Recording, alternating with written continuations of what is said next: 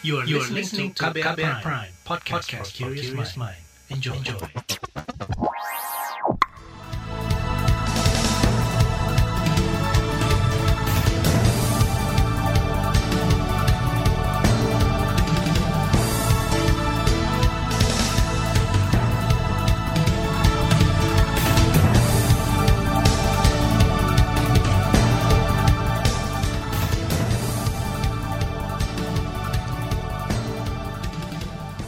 Selamat pagi saudara, senang sekali kami bisa menjumpai Anda kembali melalui program Buletin Pagi edisi Senin 8 Maret 2021 bersama saya Roni Sitanggang. Sejumlah informasi pilihan telah kami siapkan di antaranya pemerintah tidak campuri KLB Demokrat, konflik Myanmar Kemlu pantau WNI via KBRI Yangun, Pemprov Jatim perpanjang PPKM Mikro. Inilah Buletin Pagi selengkapnya. Terbaru di Buletin Pagi. Menteri Koordinator Bidang Politik Hukum dan Keamanan Menko Polhukam Mahfud MD menyebut pemerintah tidak bisa ikut campur dalam polemik KLB Partai Demokrat.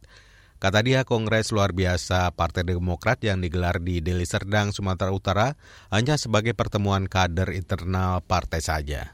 Sampai dengan saat ini pemerintah itu eh, menganggap belum ada kasus KLB Partai Demokrat kongres luar biasa karena kan kalau KLB mestinya ada pemberitahuan resmi sebagai KLB pengurusnya siapa sehingga yang ada di e, misalnya di Medan itu kita anggap ya sebagai temu kader yang itu tidak bisa dihalangi. Menko Polhukam Mahfud MD mengatakan KLB yang digelar tidak ada masalah secara hukum. Ia menegaskan kepengurusan Partai Demokrat yang resmi di pemerintah adalah Agus Harimurti Yudhoyono alias AHY. Mahfud mengatakan pemerintah belum bisa memastikan sah tidaknya pelaksanaan KLB kontra AHY itu. Kata dia, sikap pemerintah akan diambil setelah menerima laporan hasil kongres tersebut. Sementara itu Kementerian Hukum dan HAM Kemenkumham menyatakan tidak berpihak kepada salah satu kubu terkait kisruh di Partai Demokrat. Juru bicara Kemenkumham Tubagus Erif mengatakan akan mengambil langkah sesuai aturan yang ada. Kalau nanti besok ternyata ada pihak-pihak yang ingin memajukan uh, hasil KLB, ya Kemenkumham hanya bisa menerima. Nanti surat itu segala macam kelengkapan akan kita uji berdasarkan peraturan perundang-undangan yang berlaku, berikut juga berdasarkan ADART partai. Nah, jadi di situ diuji oleh tim hukum kita apakah memang layak atau tidak. Juru bicara Kemenkumham Tubagus Erif menambahkan, saat ini Kemenkumham sifatnya pasif dalam menyikapi kisruh partai berlambang bintang Mercy tersebut. Dia menegaskan sampai sejauh ini Kemenkumham hanya mengakui Partai Demokrat yang dipimpin Agus Harimurti Yudhoyono berdasarkan keputusan Kemenkumham tahun 2020. Sebelumnya Ketua Majelis Tinggi Partai Demokrat Susilo Bambang Yudhoyono mengecam tindakan Muldoko. SBY menilai tindakan Muldoko yang notabene pejabat aktif di pemerintahan tidak bermoral. Bahwa KSP Muldoko yang bersekongkol dengan orang dalam benar-benar tega dan dengan darah dingin melakukan kudeta ini. Sebuah perebutan kepemimpinan yang tidak terpuji jauh dari sikap kesatria dan nilai-nilai moral. SBY mengatakan KLB Demokrat di Sumut yang digelar dan menetapkan Muldoko sebagai ketua umum sebagai tidak sah alias abal-abal. Kata dia KLB digelar untuk mendongkel dan merebut kursi ketua umum Partai Demokrat dari kepemimpinan yang telah disahkan pemerintah.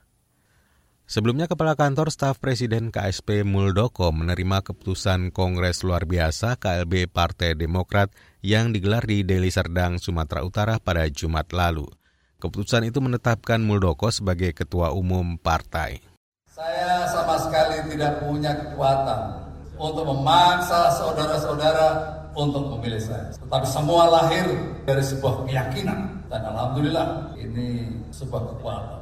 Marzuki Ali punya pengalaman di partai politik yang luar biasa. Saya punya pengalaman di militer dan pemerintahan. Para pendiri partai politik, Demokrat, para senior memiliki filosofi dan kebijakan yang sangat tinggi. Muldoko mengklaim Kongres digelar sah secara konstitusional. Kata dia, KLB itu telah diatur dalam ADART partai tersebut. Padahal sebelumnya isu kudeta partai yang dilontarkan padanya dianggap hanya dagelan politik saja. Ia maku heran dianggap hendak menggulingkan kekuasaan Agus Harimurti Yudhoyono pada jabatan tertinggi partai tersebut. Saudara terpilihnya Kepala Staf Kantor Presiden Muldoko sebagai Ketua Umum Partai Demokrat melalui KLB dinilai dapat menimbulkan konflik kepentingan. Pakar hukum Abdul Fikar Hajar menyebut secara etis Muldoko seharusnya mundur dari jabatannya sebagai Kepala KSP. Lain soal kalau dia jadi ketua partainya itu karena dia mendirikan partai sendiri. Jadi bukan merebut lewat kongres lah, lewat apa gitu. Bukan, bukan seperti itu. Tapi kalau dia bikin partai sendiri deklarasi apa segala macam, dia nggak perlu mundur. Nah, kalau sekarang ini kan diprediksi akan ada sengketa, ya kan? Nah, sementara dia sendiri ada di government, ada di pemerintahan. Nah, ini yang bikin tidak etis, gitu. Karena itu kalau saya, sebaiknya dia mundur.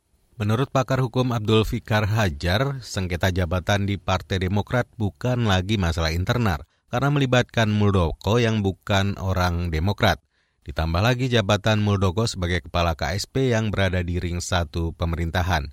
Kata dia, hal itulah yang membuat posisi Muldoko sebagai Ketua Umum Demokrat versi KLB menjadi tidak etis.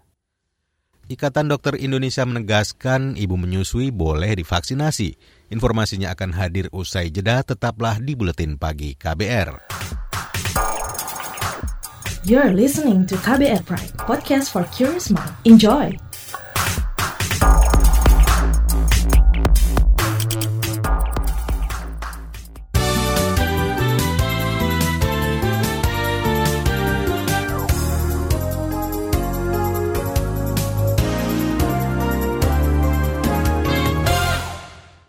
Saudara kasus positif COVID-19 bertambah lebih 5.800 orang.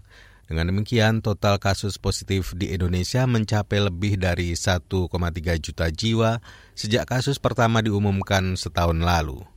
Badan Kesehatan Dunia WHO menilai tes COVID yang dilakukan di Indonesia jauh dari standar yang ditetapkan. WHO telah menetapkan standar pemeriksaan 1 banding 1.000 penduduk per pekan – dengan data populasi Indonesia mencapai 270 juta jiwa, pemeriksaan harusnya mencapai 270 ribu orang per pekan. Pengurus Besar Ikatan Dokter Indonesia PBID menegaskan vaksin Sinovac aman bagi ibu menyusui, namun tidak dibolehkan bagi ibu hamil. Ketua Tim Vaksinasi COVID-19 PBID Iris Terengganis menyebut rekomendasi ini dikhususkan vaksin COVID buatan Sinovac namun dapat berubah sesuai vaksin COVID buatan perusahaan lain. Vaksin itu akan disesuaikan dengan platformnya. Nah, saat ini vaksin COVID-19 Sinovac itu boleh, ibu hamil tidak boleh. Awalnya dua-duanya tidak boleh, dengan tidak itu semua bersifat jadinya orang hamil yang masih tetap tidak boleh penelitian kalau takut hamil tetapi tidak boleh. Itu satu tujuan. Ketua Tim Vaksinasi COVID-19 PBID Iris Rengganis mengatakan rekomendasi ini merupakan riset dari Perhimpunan Ahli Penyakit Dalam Indonesia. Sebelumnya Kementerian Kesehatan telah mengeluarkan surat edaran mengenai pelaksanaan vaksinasi COVID-19. Surat edaran ini berisi tentang petunjuk teknis pelaksanaan vaksinasi untuk kelompok lansia, komorbid, ibu menyusui, dan penyintas COVID. Kita ke informasi lainnya. Sekretaris Direktorat Jenderal Pendidikan Tinggi Paristianti Nurwandan menyebut pembelajaran tatap muka di kampus akan dibuka pada Juli mendatang. Paristianti mengatakan PTM akan dilaksanakan terbatas selama masa transisi, yaitu sebelum semua mahasiswa mendapatkan vaksin. Kata dia, selama transisi PTM hanya berlaku untuk mahasiswa yang sedang menjalankan praktek kompetensi dan finalisasi tugas akhir. Ia mengimbau agar yang akan melangsungkan PTM tetap menegakkan protokol kesehatan yang sudah ditetapkan oleh Satgas. Saat ini tengah disiapkan surat keputusan bersama antar menteri terkait vaksinasi untuk mahasiswa, dosen, tenaga pendidik, dan pegawai kementerian yang berlangsung pada Maret sampai Juni.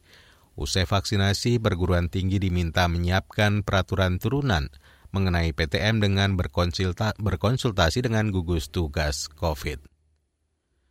Saudara Menteri Badan Usaha Milik Negara BUMN Erick Thohir mengatakan Indonesia berada di peringkat kelima sebagai negara dengan jumlah startup terbanyak di dunia. Dalam startupranking.com, Indonesia memiliki 2.000 lebih startup. Meski begitu, tingkat kewirausahaan di Indonesia hanya sebesar 3,47 persen dari total penduduk atau tertinggal dibandingkan Singapura dengan 8,76 persen. Kalau dilihat rata-rata entrepreneurship atau kewirausahaan Indonesia itu masih jauh tertinggal. Sama negara Asia tertinggal, ya kita bisa lihat bagaimana Thailand, Malaysia, Singapura itu sangat maju. Tapi kalau kita bandingkan dengan negara-negara besar dunia, lebih jauh lagi. Menteri BUMN Erick Thohir mendorong pengusaha muda melakukan inovasi dan bergerak ke arah digitalisasi agar tidak tergerus perkembangan zaman. Ia menyebut saat ini justru banyak pengusaha yang tumbuh karena melihat peluang, bukan karena keberpihakan dari pemerintah. Kita ke informasi lainnya. Forum Masyarakat Peduli Parlemen Formapi menilai kinerja legislasi masa sidang 3 masih melanjutkan tradisi kerja DPR yang buruk dari masa sidang sebelumnya. Peneliti Formapi Imade Leo Wiratma mengatakan DPR gagal menjadikan masa sidang 3 sebagai momentum untuk membangkitkan optimisme dalam meningkatkan kinerja Dewan. Nah inilah jadi uh, perencanaan bidang legislasi begitu buruk dan juga DPR juga ada uh, lemah uh, dalam internal sendiri dan juga berhadapan dengan pemerintah. Peneliti Formapi Imade Leo Wiratma mengatakan ada banyak alasan yang menyebabkan buruknya kinerja legislasi DPR di masa sidang tiga itu, mulai dari tata kelola perencanaan yang buruk hingga sabotase kepentingan politik yang menghambat laju pengesahan prolegnas prioritas. Dia mencontohkan belum rampungnya program legislasi nasional RU prioritas yang seharusnya sudah disahkan pada masa tahun lalu. Kita ke informasi ekonomi. Kementerian Kelautan dan Perikanan KKP menargetkan Indonesia menguasai 50 persen pasar lobster global pada tiga tahun mendatang. Kepala Badan Riset dan Sumber Daya Manusia KKP Syarif Wijaya mengatakan, untuk mencapai, mencapai target tersebut, pemerintah akan mendorong pengembangan produksi lobster dalam negeri dengan melarang ekspor benih. Lewat larangan itu, benih lobster akan dibudidayakan di dalam negeri hingga mencapai lobster skala konsumsi dengan berat 300 hingga 500 gram. Menurut dia, upaya itu bisa menginjat produksi lobster dalam negeri dari saat ini sekitar 2.000 ton menjadi 22.000 ton pada 2024 mendatang. Apabila Indonesia mampu memproduksi 22.000 ton lobster, maka Indonesia mampu menguasai hingga 50 persen pasar lobster global. Direktur Pelindungan Warga Negara Indonesia dan Badan Hukum Kementerian Luar Negeri Yuda Nugraha mengatakan, pemerintah terus memantau perkembangan kondisi warga negara Indonesia di Yangon, Myanmar. KBRI telah mengeluarkan imbauan agar WNI tetap tenang dan berdiam di rumah masing-masing. Eh, berdasarkan data dari KBRI Yangon, eh, ada 21 warga negara Indonesia yang ada di Mandalay saat ini dan eh, relatif kondisi mereka dalam kondisi yang aman. Kami selalu menghubungi warga negara kita yang ada di sana dan juga wilayah-wilayah yang lain tentunya dan uh, juga bekerja sama dengan komunitas masyarakat Indonesia yang ada di sana atau yang biasa disebut sebagai kerukunan Indonesia Myanmar. Sementara itu di Myanmar, puluhan ribu warga kembali turun ke jalan mengadakan demonstrasi besar-besaran menantang aksi kudeta militer Myanmar. Aksi demonstrasi dilakukan di pusat kota Yangon yang dipimpin oleh aktivis oposisi dan para pemimpin aksi. Video yang beredar di media sosial menunjukkan kepolisian menembakkan gas air mata kepada para demonstran tersebut. Selain gas air mata, kepolisian juga menggunakan granat kejut untuk membubarkan masa protes. Aksi kedua terbesar terjadi di kota kedua Myanmar, Mandalay. Dalam rekaman video tampak aktivis menggelar protes duduk setelah dua menit hening untuk menghormati orang-orang yang dibunuh oleh polisi dan tentara. PBB mengatakan pasukan keamanan telah membunuh lebih dari 50 orang untuk membubarkan demonstrasi dan pemogokan tersebut. Kita beralih ke informasi olahraga. Wakil Eropa mendominasi podium turnamen bulu tangkis Super 300 Swiss Open yang berlangsung di San Jakobsville, Basel, Swiss pada minggu. Dari lima gelar yang diperbutkan, empat di antaranya dimenangi para wakil Eropa. sedangkan satu titel menjadi milik wakil Malaysia. Nasib apes harus ditelan oleh tim bulu tangkis Indonesia. Dari total delapan wakil yang dikirimkan, tak satu pun yang mampu melangkah ke babak semifinal. Kita ke olahraga lainnya, Saudara MotoGP 2021 akan menggelar 19 balapan mulai 28 Maret mendatang di MotoGP Qatar di sirkuit Losail. Seri penutupan MotoGP akan digelar di MotoGP Valencia di sirkuit Ricardo Tormo pada 14 November mendatang. Sementara itu MotoGP Indonesia yang akan digelar di sirkuit Mandalika masih menjadi cadangan sembari menunggu penilaian dari Dorna Sports yang masih akan meninjau kesiapan MotoGP Indonesia dan juga sirkuit Mandalika. Liputan khas KBR bertajuk Inisiatif Daur Pangan di masa pandemi akan kami hadirkan sesaat lagi. Tetaplah di Buletin Pagi KBR. You're listening to KBR Pride, podcast for curious mind. Enjoy!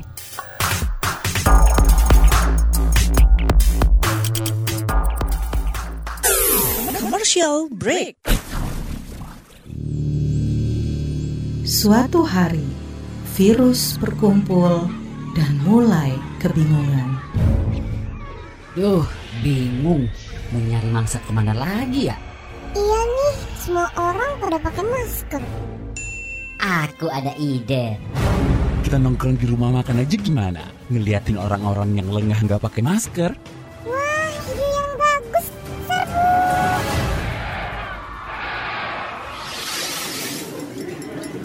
Hati-hati makan bersama saat pandemi. Sebaiknya pilih ruang terbuka, tetap jaga jarak kamu 1,5 meter jika duduk bersebelahan, 2 meter jika berhadapan. Batasi waktu makan bersama 30 menit saja dan jangan berbicara saat makan. Jika sudah selesai, gunakan kembali maskermu ya. Jangan sampai lengah, COVID masih ada. COVID masih ada. Pesan layanan masyarakat ini adalah kampanye bersama media lawan COVID-19.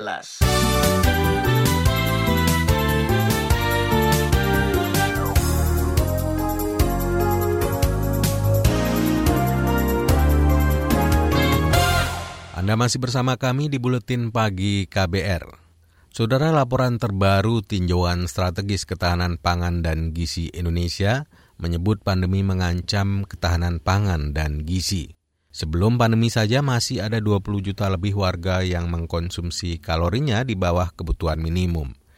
Di tengah situasi krisis, muncul sejumlah prakarsa sipil lewat pendirian bank makanan – Beberapa komunitas melakukan daur pangan untuk menekan jumlah limbah sekaligus mencegah resiko kelaparan. Berikut laporan khas KBR yang disusun Valda Kustarini.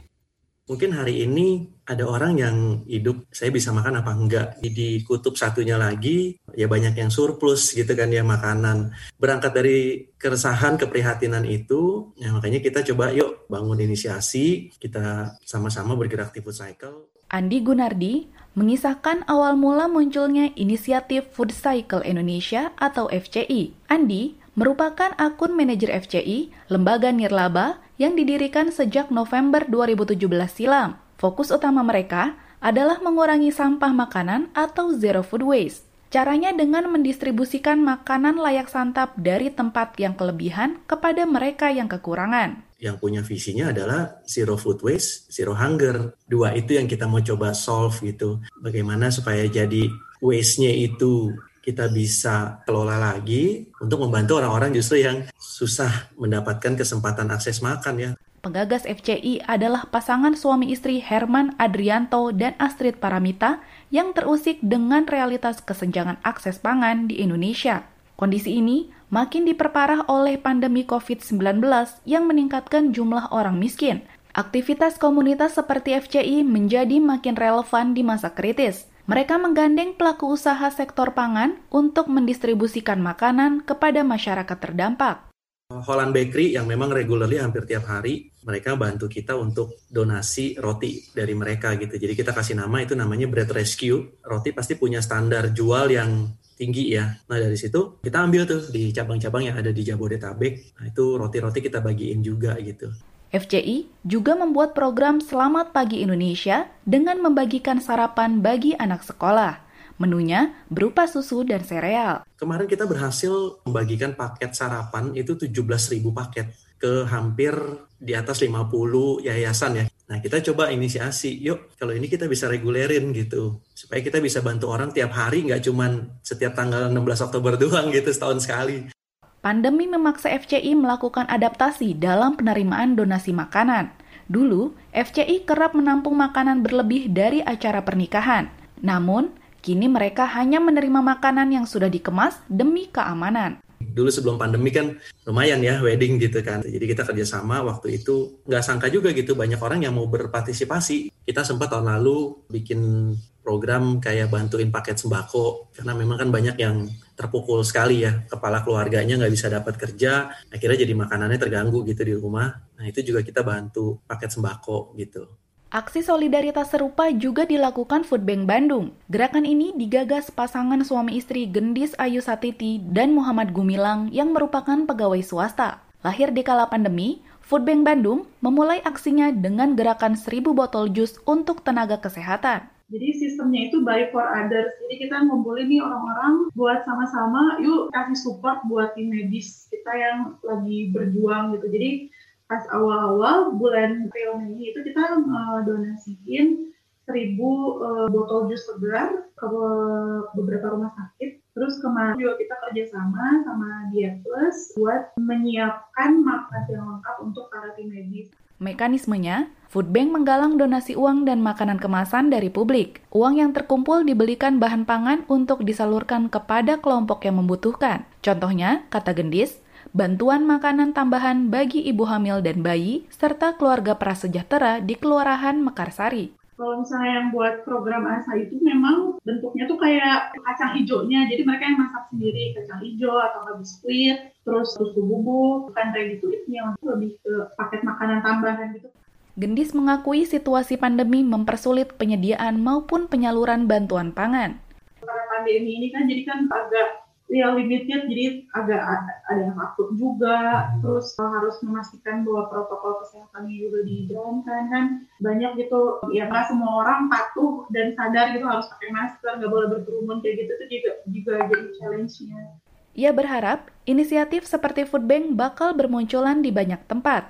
Gerakan semacam ini bisa menjadi alternatif untuk mengurangi sampah makanan sekaligus menekan angka kelaparan harapannya sih si konsep food bank ini bisa diterima sama semua kalangan dan bisa diimplementasikan di daerah daerah-daerah lain. Karena food bank ini kan bersifat lokal jadi uh, memang impactnya itu akan terasa di lokal karena uh, yang kita pahami si konsep bank ini adalah salah satu solusi yang mumpuni ya uh, untuk menyelesaikan dua permasalahan yang tadi saya bilang eh, sekaligus permasalahan food waste sama ketahanan pangan. Demikian laporan khas KBR, saya Valda Gustarini. Informasi dari daerah akan kami sajikan usai jeda. Tetaplah di Buletin Pagi KBR. You're listening to KBR Pride, podcast for curious mind. Enjoy!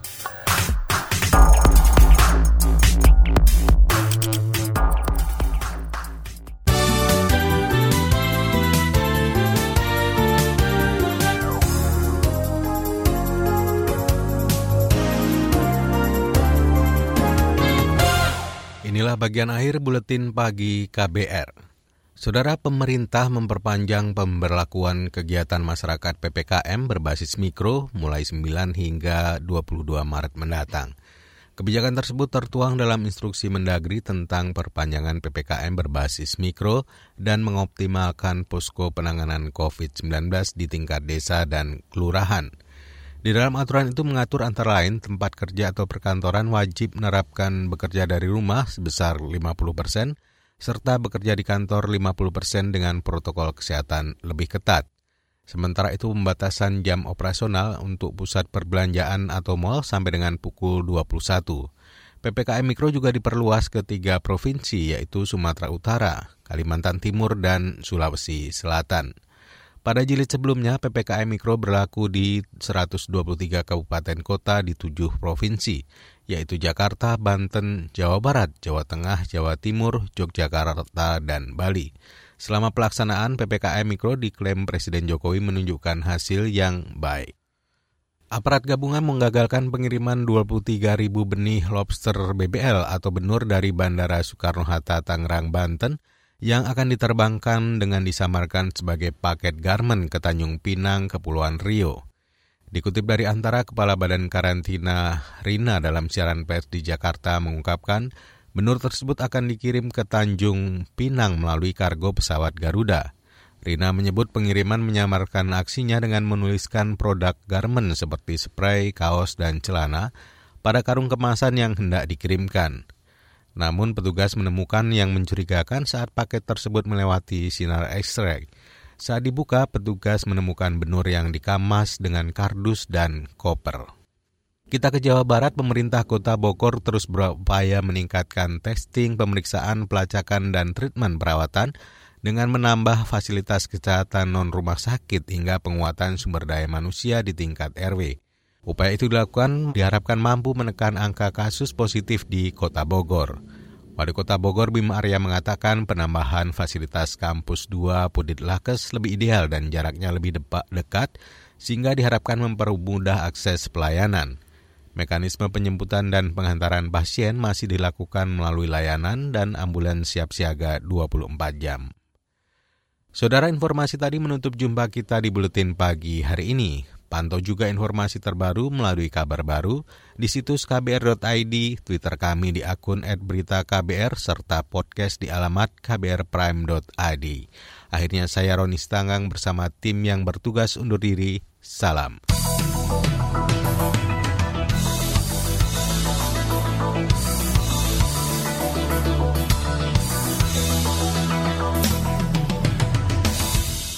KBR Prime, cara asik mendengar berita. KBR Prime, podcast for curious mind.